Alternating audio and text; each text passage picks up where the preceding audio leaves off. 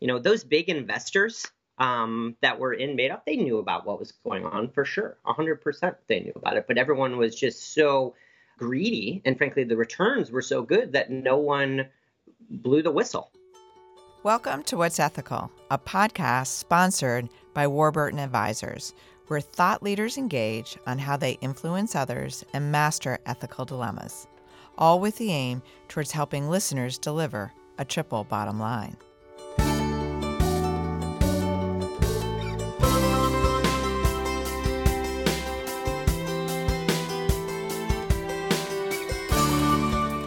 My guest is a leader in the tech space. Matt Kunkel is the CEO and co founder of LogicGate, a platform that helps operationalize and automate regulatory, risk, and compliance programs. Matt has deep experience building tech solutions that are not just user friendly for your technology folks in your organization, but also for risk and compliance experts. Thank you so much for joining the podcast today, Matt. Thanks for having me, Beth. Really looking forward to the chat. Great. Let's get started with just a question for you. Everyone is currently struggling with the pandemic. And although we've done lots of pen testing and tabletop exercises and BCP runs, um, living it is really a different scenario. So maybe we could just start with advice that you have for compliance and risk officers operating remotely because of um, the virus right now? Yeah, sure. Um, I think the biggest piece of advice that I can give and that I see is around communication.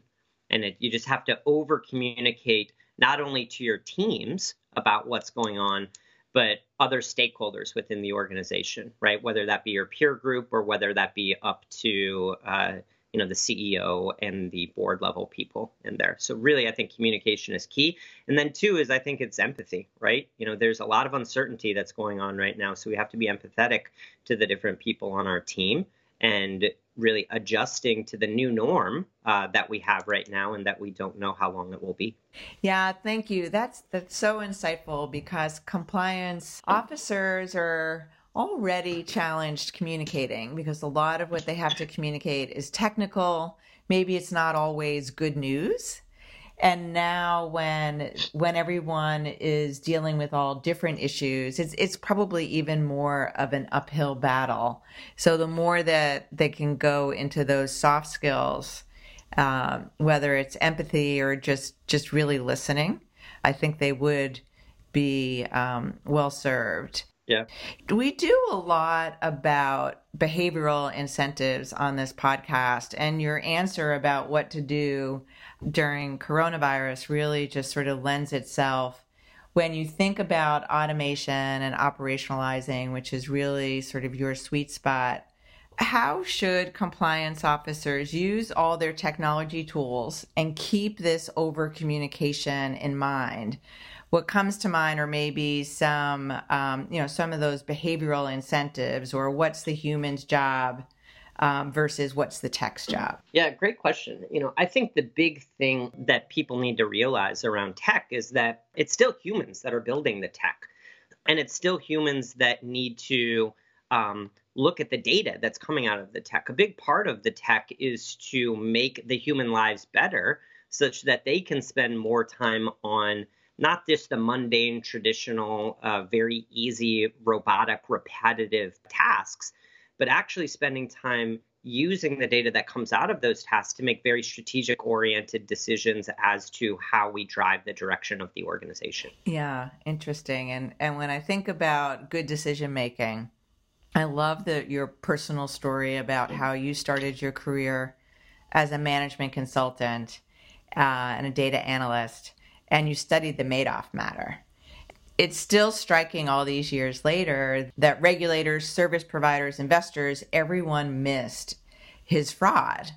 Do you mm-hmm. think it could happen again today, or do you think with the combination of knowing about behavioral incentives and and using smart technology that we've moved past those risks? Yeah, great question. I actually worked on the Madoff matter, right, to do all the fictitious profit analysis and and um, for the the trustees in there. And I would say, you know, we've we've definitely come a long way, but a lot of it still too, and similar to your podcast, it's around how ethical people are.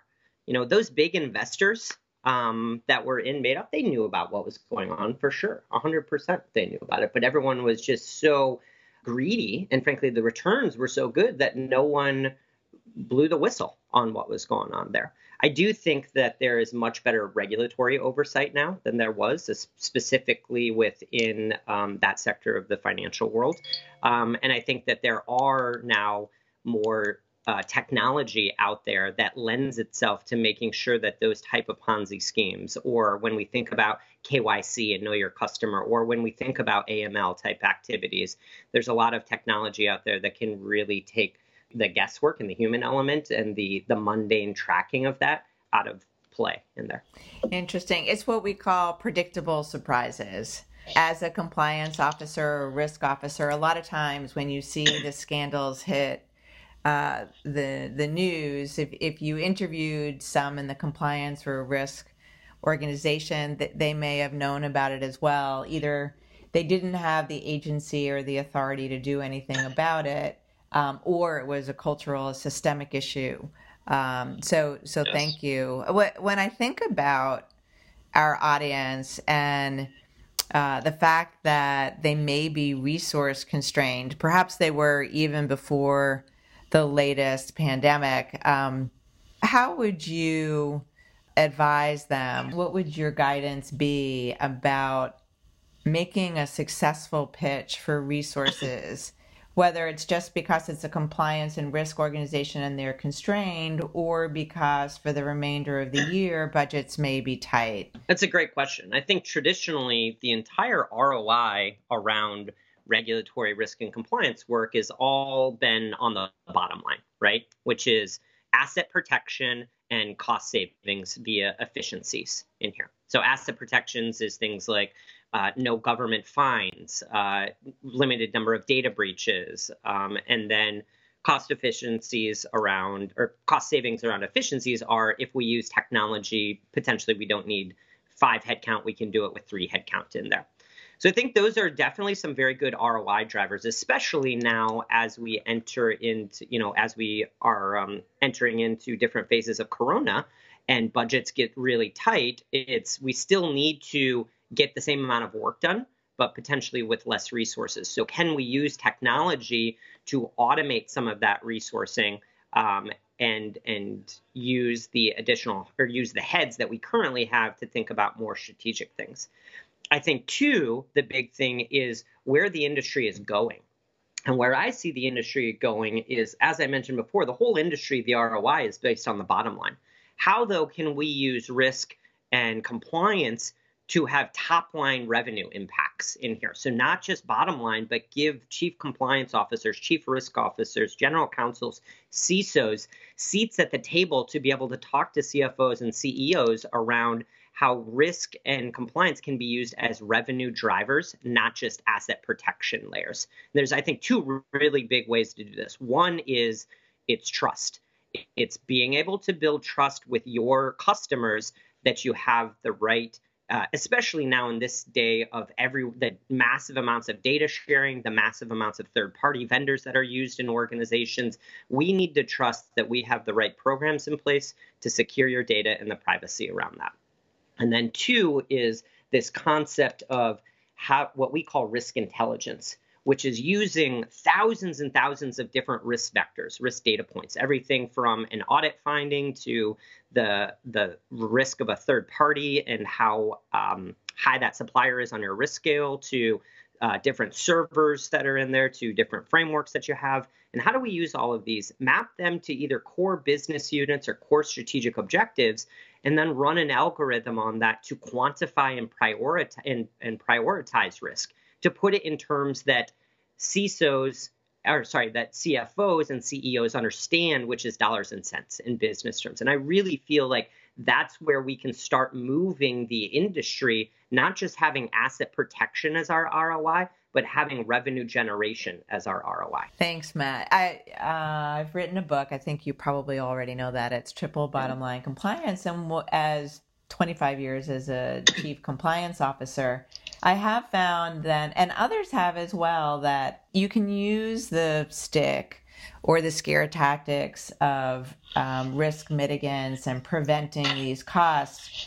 But if you look at the success on the business development side uh, and the leaders in the business, they really they really do it with the carrot or showing how yep. they help grow or sustain the business, how they deliver value to clients. So um, we are definitely aligned on that. And when I think of LogicGate, does any of your functionality there focus when you talk about operationalizing? Uh, I just want to get a sense of have you been able to build in? I don't know if you use AI or machine learning, but have you used any of these incentives there that sort of help on the bottom line on business development? Yeah, so we use incentives around. So we do a lot with RPA, right? So more more cost savings, revenue, um, doing more effective and efficient maintaining of these programs. But I think that where we help with our clients is really around those incentives that you think about around if you're a cloud hosting provider this day and age and you're not SOC compliant, you're not going to be able to do business. So how can we get you SOC compliant very quickly using our technology? Or if you have government contracts, you probably need to be NIST or or FedRAMP compliant. How can we get you very quickly compliant to do that? And it, it really, I think, what we help is being that trust broker. I think a lot of times risk and compliance folks within an organization they have a very tricky job, right? Because they don't have a lot of authority, but they need to convince people that these are the right things to do within an organization without having that authority around it. And that's really, I believe, one of the true signs of a leader in there. And it's also a true sign of that trust broker. And I think a lot of what we help organizations do is using technology to broker that trust in just a more effective, efficient, uh, meaningful way. I like it. A trust broker. Uh, I may need to, I may need to borrow that from you. It, it's, it it really connotes a good image, and as you know, the chief compliance officers, at least in the U.S. and and, and in Europe as well, the role comes with it a level of personal liability. So as they're working through some of these challenges and these issues and partnering with the business so they're able to build trust, there's always in the background this conflict of interest essentially because at the same point that they want to be client centric towards the business, they also are quasi reporting to the government and to the regulators. So they have that personal liability.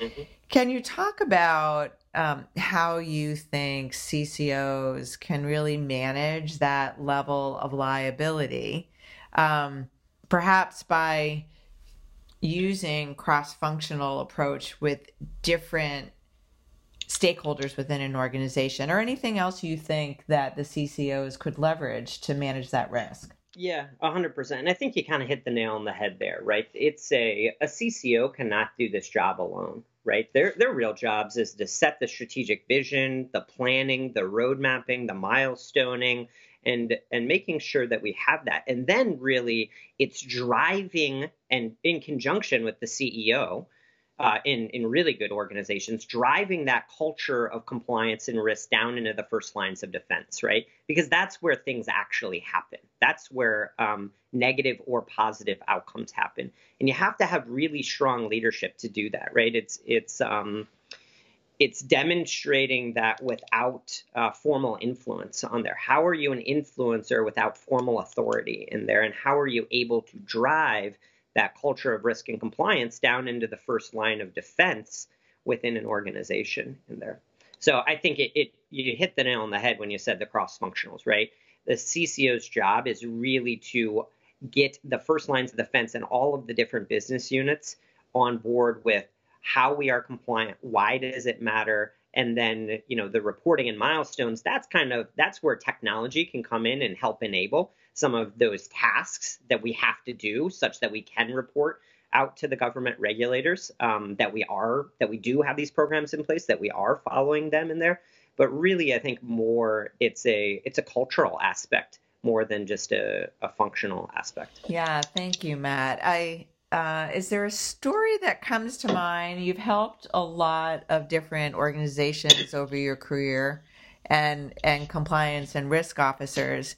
Can you can you share with us a story where you think um, someone did a, a really great job of being that leader without necessarily having a c- control and, and demand kind of approach. Yeah, so I'll give you a story. It's actually not anyone that I have helped stood up a program with. It's one of the, um, it's a story that one of the board members that I have on my board currently, her name is a woman by the name of Emily Heath, who was at United Airlines and then now is at um, DocuSign. And she really when i first met her you know was talking about kind of the LogicGate concept and what we're doing here she got very excited. And then we turned and we started talking and, and really around what amazing risk and compliance and security programs look like. And it was all about people and it was all about education and it was all about um, the programs around empowering those first line again the business the first lines of defense who have day jobs right? The compliance is not their day job. Lots of times it's it's the operation of the business is their day job to do and compliance is a complete afterthought. So how do we empower those people um, to think about compliance in a different way right to think about compliance in hey if you do this you're helping drive top line revenue within an organization and she had great programs, multiple of which um, that she put into place at United and is now putting into place at DocuSign in here. But really, the the takeaway is it was all about the people, and then it was about using technology to make it very, very easy and simplistic for these first line of defense folks that have day jobs that are not around compliance to gather the information that we need to make strategic decisions on the program and obviously to show that we are in compliance with regulators, with internal auditors, uh, and the board in there. So the story is is more just a a personal story around leadership style and the the people in which um, she had at those organizations. Yeah, I love it. It's um, I have been heard to say it needs to be as simple as a Google search when we talk about if you wanted to have employees complete required training or fill out code of ethics forms or AML controls, whatever they might be. Yep. Well, thank you so much for your time, Matt. This has been uh, very helpful. Thanks, Beth. Really appreciate the time. Learn more about delivering a triple bottom line by visiting warburtonadvisors.com. And remember to share and like this podcast so others can find it more easily.